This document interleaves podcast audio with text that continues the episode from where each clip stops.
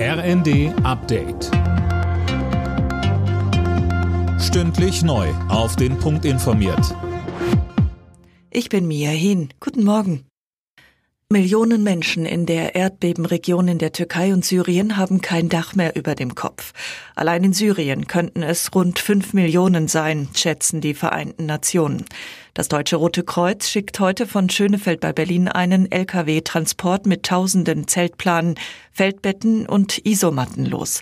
Bereits gestern ist ein Rotkreuzflieger vom Flughafen Leipzig-Halle ausgestartet, der siebzig Tonnen Hilfsgüter in den Süden der Türkei gebracht hat.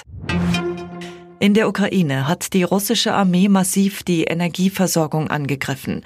Ein Reaktor eines Atomkraftwerks musste abgeschaltet werden, weil das Netz durch die Angriffe zu instabil wurde.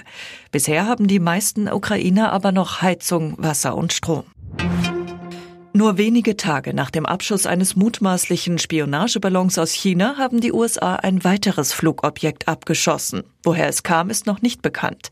Anna Löwer mit den Einzelheiten. Das unbekannte Flugobjekt war nach Angaben des Weißen Hauses über dem Bundesstaat Alaska entdeckt und von einem Kampfjet abgeschossen worden. Es habe eine Gefahr für die zivile Luftfahrt dargestellt, so ein Sprecher. Woher das Flugobjekt kam, wem es gehört, noch unklar.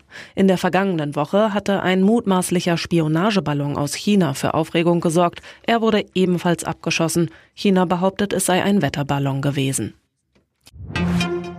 Bei der Deutschen Post drohen weitere Streiks. Auch die dritte Runde der Tarifverhandlungen ist gescheitert. Verdi kündigte eine Urabstimmung über einen Arbeitskampf an.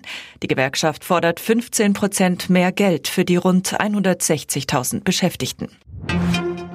Im Freitagsspiel der Fußball-Bundesliga haben sich Schalke und Wolfsburg mit null zu null getrennt.